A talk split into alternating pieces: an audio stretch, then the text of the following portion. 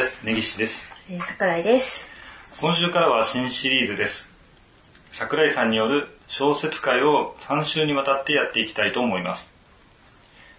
ではまずシリーズテーマなんですけど、桜井さんお願いします。はい。えー、シリーズテーマは、えー終わりの物語です。はい。じゃあ、1週目となりますけども、今回の作品は何ですか？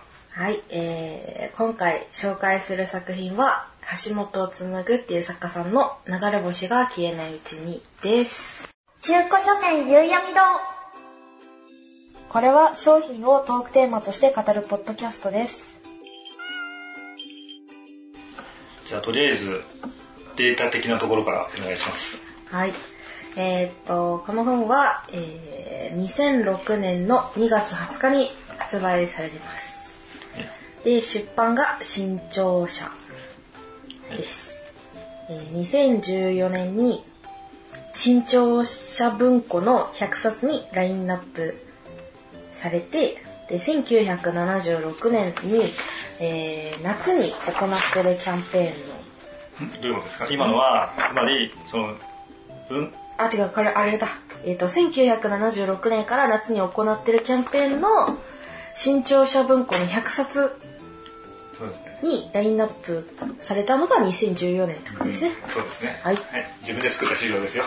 そうですね。これはなんか、ちょっとね、録音までにちょっと間があったんで、すいませんね。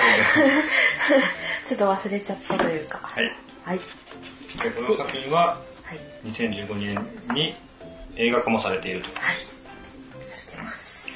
まあ見てないですけど。は私も見てないですね。簡単にあらすじとか作品の説明があればお願いしまはいす。。えーと、じゃあ、あらすじをはい。いきます。えー、直子はいつからか玄関で寝る生活をしていたが、ある日父親が家出してきて、どこか奇妙な親子での生活が始まる。その頃、直子の恋人匠は、ボクシングの練習で山崎先輩に KO をくれ、身のあり方を考えていた。そんな二人の共通点は、直子の恋人であり、えー、匠の親友たる家事の存在だった。って感じですね。まずちょっと気になるのはこの玄関で寝る生活っていうのがまあ全然入ってこないんですけど 自分の家なんですよね。そうですね、自分の家ですね。で玄関で寝てるんですこれは玄関で実際に寝てるのかそれとももう玄関で、ね、もう寝るように倒れてぐらい疲れてるような生活をしてるのかとかどっちなのかなと思ったんですあけど、えっ、ー、と、な、ん？玄関で、なんだっけな、最初のきっかけっていうのが、その、あらすじに出てくる匠、匠じゃない、火事っていうのが、えー、なんだっけ、山に行って遭難して死んじゃったんですね。うんうん？でその帰りを待ってるから、それがこう、心理的ショックというか、うん。それで、あの、玄関のところでしか眠れなくなっちゃって、ああなるほど。それで玄関で寝てるっていう。結構重い重い内容だった内容です。精神的にこう玄関でしか寝れなくなっちゃうっていう。そういうことなんですね。なんか、はい。ちょっと変わってる人なのかなと思いました。なんか玄関が自分の居場所みたいになっちゃってるのかなと思って。まあ、そういうわけじゃなくその、ああなるほど。ね。聞くとわかりますね。はい、死んじゃったのがきっかけで。うん。これいきなりあらすじの導入が父親が家出してきて、奇妙な親子の生活が始まるってなってますけど、この父親っていうのは、直子にとってどういう存在だったんですか？へえ直子にとっての存在。えなんかもともとはそのなんだえっ、とい直子には妹がいるんですけど妹と、えー両親で4人で暮らしてたんですけど、えー父親のなんだっけえー、なんだどこだっけ？そう佐賀の方に、えー3年前に転勤うん。する関係でであのー直子は結局あれ？高校生だったかな？大学生？大学生うん。だったんであのー学校転校するわけにもいかないから一人だけ残ったんですようん。であのその妹と母親と父親はまあ転勤にうん。そのなんだ？え、転勤は誰誰が転勤したんですか？父親が転勤して母親と妹がそれについていくって感じで、それで父親が家出して そうなんですよ。おかしくないですか？うんなんかこう疲れて帰ってくるみたいな感じ。でも父親の転勤の都合で行ってるのに残された2人はどうしたどうすればいいですかね？どうなってんのか分かんないですけど。なんか父親は確か仕事を休んできた。あなるほど。などっちかっていうとこうちょっと休んで逃げてきたみたいな。そんな感じですね。その休み休んでる期間の話みたいな感じですか？直子がちょっとおかしくなっちゃってるところに父親が来てちょっとまあちょっと話してというそれでちょっとずつ生活が変わってくるみたいな。まあでもその父親自体も結構あのなんて言うんですかね。自堕落な生活をするタイプの 人間で こう結局家出してきてるんですけどずっと酒ばっか飲んでるみたいな。あ親父ですね。あ だからちょっと恋人の方に話が行くのかなと思いきや親まあ親も関関係親がが関係しててでもなんかお話の中心はその家事の存在。そうですね歌詞の存在。いやですこれそういうことなのかと思ったのは最初にこの、えーあらすじで恋人の匠と言っててで2人の共通点はなおこの恋人で恋人であり匠の親友ってなってくるとどういう関係なのかなと思ったんですけどその家事のか家事が今戻ってきてないっていう状態でその後に匠の方に行ってくるだから結局でも匠と恋人になってたら直子的にはもう家事のことを整理してないとならないような気もしますけどね。そうですね。だからだからそそのそこに至るまでの話なんですよ。うん。匠とはそもそも恋人ではないんですか？ええっと最初に家事と付き合ってて、えっと、高校時代に家事と、まあ、付き合い始めるんですけどその後に家事があの山登りが趣味でで山登り行った先でなんか土砂崩れだったか雪崩に巻き込まれて死んじゃうんですよ、それも死んでるのは確実。死んでるのは確実です。あなるほど。でなんでそれ自体はもう直子自体はもう分かっててもう分かってる。その気持ち的には、いまあ、一応落ち着いてるとか理解はしてるけど、うん。心の方がまだついてない状態ってことですついていない感じです。なるほど。特徴って書いてますけ特徴そうですね。ど特徴の話もしておきますか。そうですね。えーえこれ。何ですか？えっと本の中にあのなんだっけ主人公の直子が結構本を読む子なんで、はい。その作中の中にあの車輪の下、うん。何でしたっけ？ヘッセ。エッセですね。とあと銀河鉄道の夜。はい。宮沢ケンジ賢治。はい。の、まあ、文学作品が登場します。うん。うん、ななんだろうその直子の心の表現をするときにこう文学作品のセリフを引用するみたいな感じで出てきます。うん。なるほど。まあよくあります。すよくあるって言い方はよくないな。まあ、結構その小説を書いてる人がやりがちなまあそうですね。自分がそういう影響を受けてるからっていうのもあると思いますけど、あとは？あとは千葉県が舞台。まあそれはどうでもいいや。え千葉県が舞台の特徴としてと入れてますけどそれは何か意味があるんですか？特にはなし。特には。調べた時になんか書いてあったんで。うん。まあ実際あのなんだっけ地名とかも出てくるんで、なるほど。はい、これは重要ですよね。そうですえーとなんだっけ、えー代表的な、えー橋本紡の代表的な作品である「半分の月が昇る空」のとあるテーマを別の角度から描いた作品として、まあ、話題を集めた本になります。なるほど。そのとあるテーマとはえー何なんですか、まあその今回のテーマでもあるはい。いつかは終わりの来る日常というか、うん。終わる物語実際この「半分の月が昇る空」を読んではないです。あじゃあどういう違いがあるのかは微妙にわからない、よりわからない。まあ、それは読んだ人が勝手に確認してくださいということで。すねはい。じゃあこの本を読んだきっかけというのはどういうものでした？えっと、まあ、一番のきっかけは高校時代に、まあ、まず小説に入ったのがライトノベルからだったんですけど、うんそのライトノベルで、えー出てる「毛布お化けと金曜日の怪談」っていうライトノベルがあって、でまあそこからハマってったんですよね。でその後にちょっと話の内容を覚えてないんですけど「月光スイッチ」ってやつを読んで、でだいぶ最近になって「えーなんだ9つの物語」っていうのを読んでであの月光スイッチで一回なんだろう橋本紡ブームは自分の中で終わっちゃって、うん。その後に「9つの物語」久しぶりに読んだらあ橋本紡いいやんってなって、まあ、今回のなんだっけ流れ星が消えないうちにを、はいまあ、読んだっていう流れになりますね。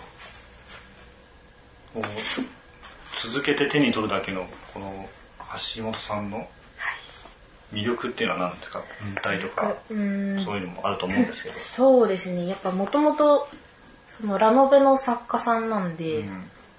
読みやすいっていうのもあるしなんだろう。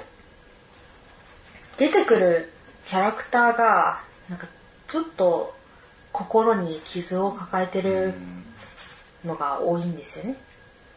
うん、その9つの物語もなんだっけ？結構なんだっけなちょっと忘れちゃった。ルさんなんか心にちょっと傷を抱えててなんかこうちょっとずつ成長して回復していくみたいな話が心理描写がまあいい。そうですね。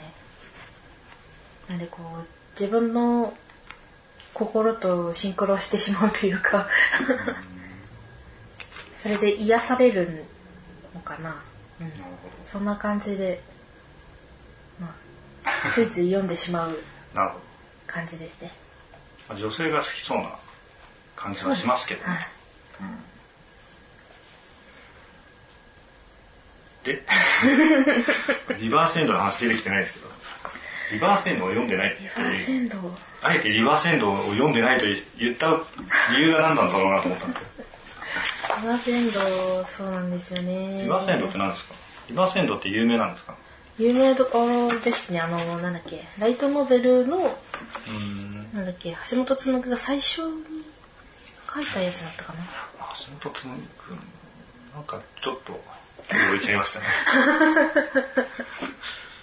まあでもすごい並んでるイメージがありありますけどねまあしかもライトノベルはあの「毛布お化けと金曜日の階段」は一冊で終わってるんですけど、うん。リバースエンドとかシリーズものでそうなんですよ。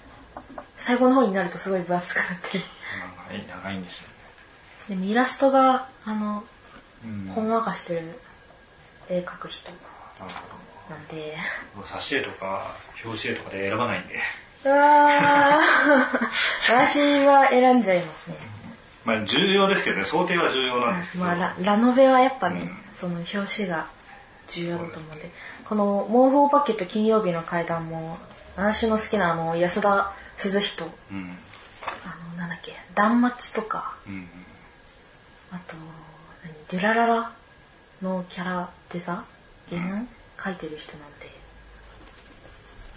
なるほどね。そこから。もう結構経っちゃったんですけど時間的にはい。最後に思い出だけ。最後に思い出。えー、まあそのねさっきも入ったと思うんですけどこう登場人物の考えて生きていくのなんだろう。自分の心の中の変化をこう言葉で表現するその書き方がすごいうまいんでこう、まあわ、私にとってはですけどすごいストンって納得してじんわりと心に残る感じの作品ですね。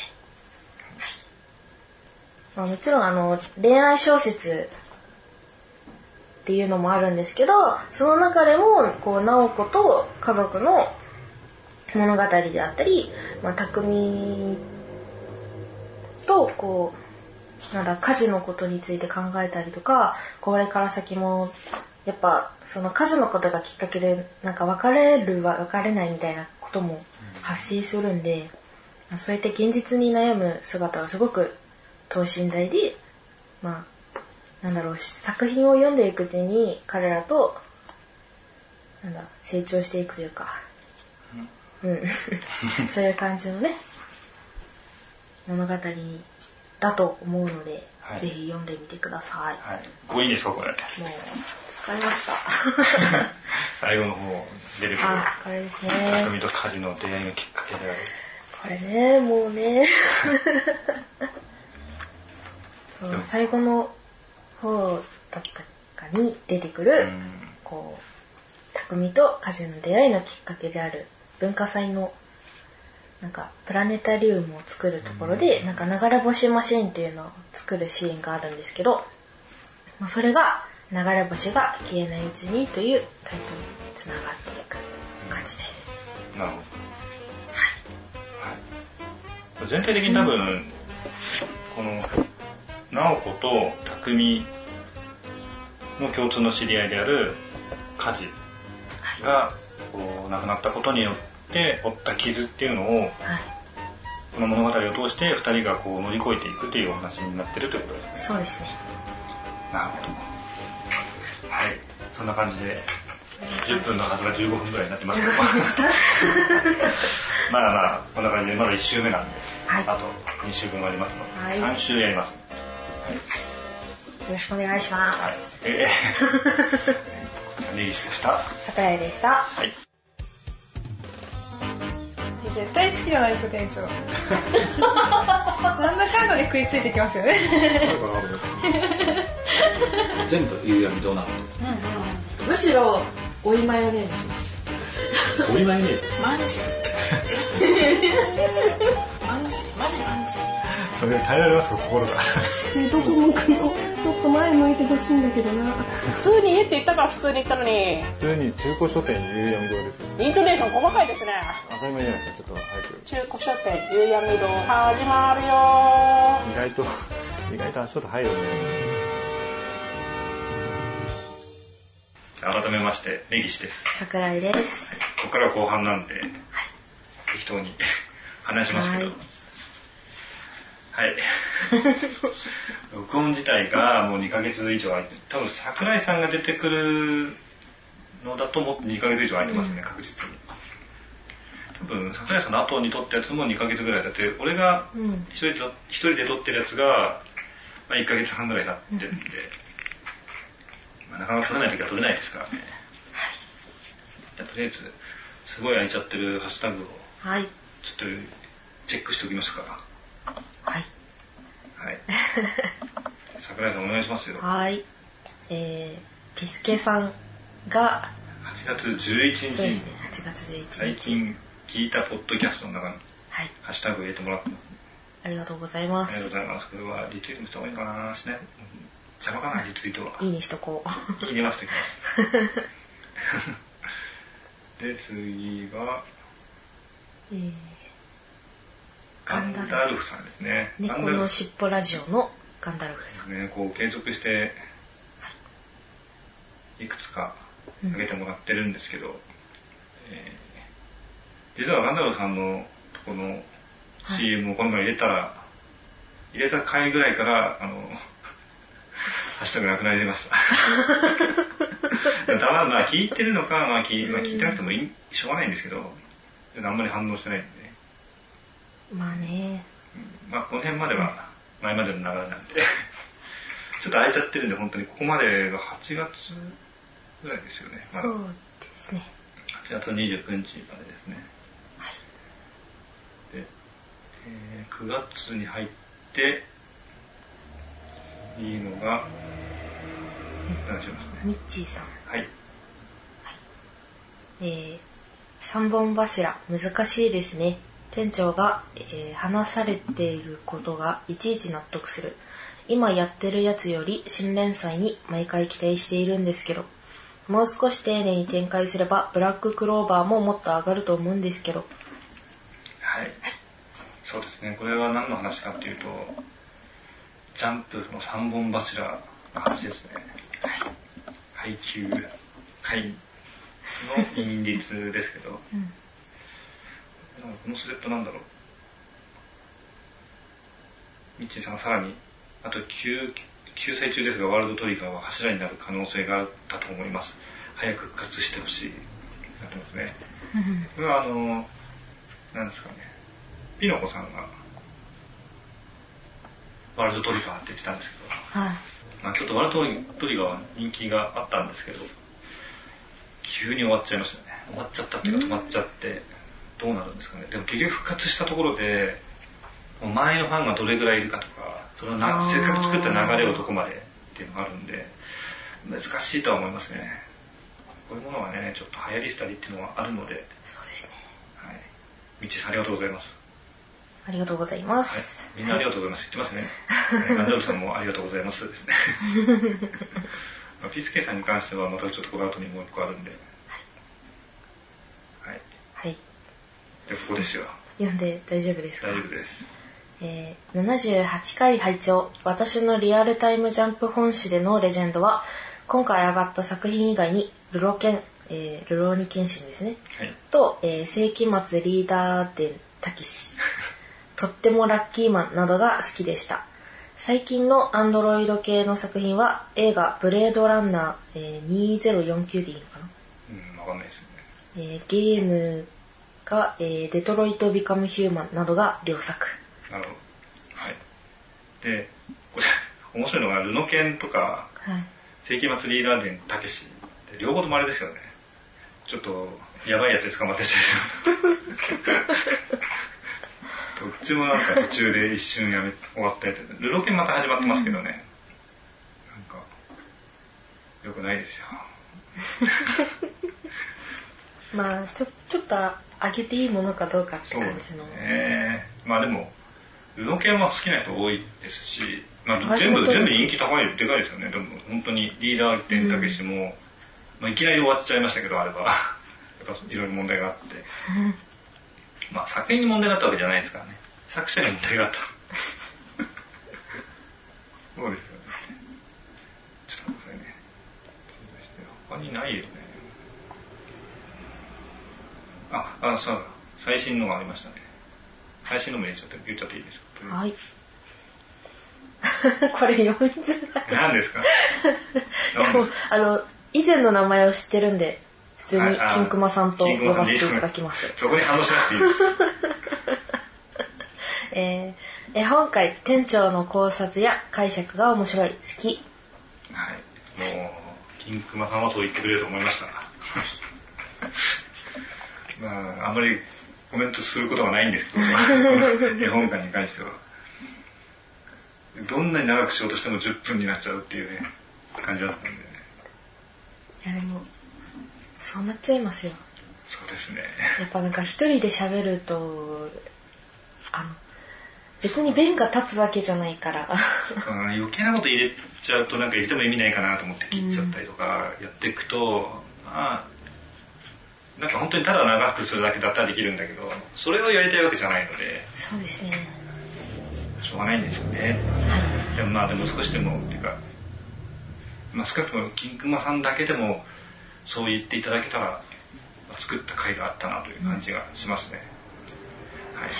ということで、えー今回この中からこの中から？一つ取り上げたいおお話なんでしょう。いやピスケさんのなんかはい。最近のアンドロイド、これアンドロイド系の作品はっていうのは多分、この前にピスケさんがあの言ってくれたなんだっけ？あそうトークテーマとして AI が人間の知性を超える2035年になった時に AI は人間の脅威になると思いますかっていう質問に対してちょっと話したんですよね、その流れからのだと思うんですけど、まあ、これこのテーマ自体がそもそもこの「デトロイト・ビカム・ヒューマン」っていう作品のお話のテーマにかなり近いお話なんですよね。ということでこれからちょっとデトロイト・ビカム・ヒューマンの話をしたいなと思いますね。そこにつなげるためだけの話を。一生懸命しているっていう状態だったんですけど、はい。はい。これはあの通常回ではないので適当に話すだけなんですけどデトロイト・ビカム・ヒューマンのデータ的なところをはい。じゃあお願いしますえ、え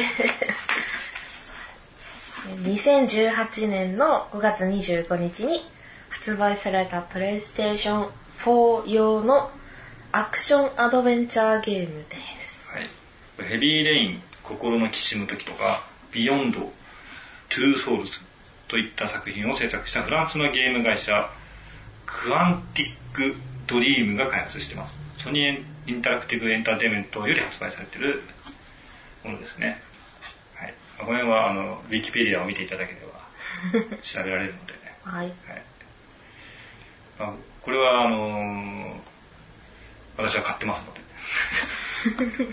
いや本当にあのこれビスケさんがどうこうじゃなくて、あの普通に俺あんまりちょっとチェックしてなかったんですよ。ヘビーレインもビヨンドも、うん。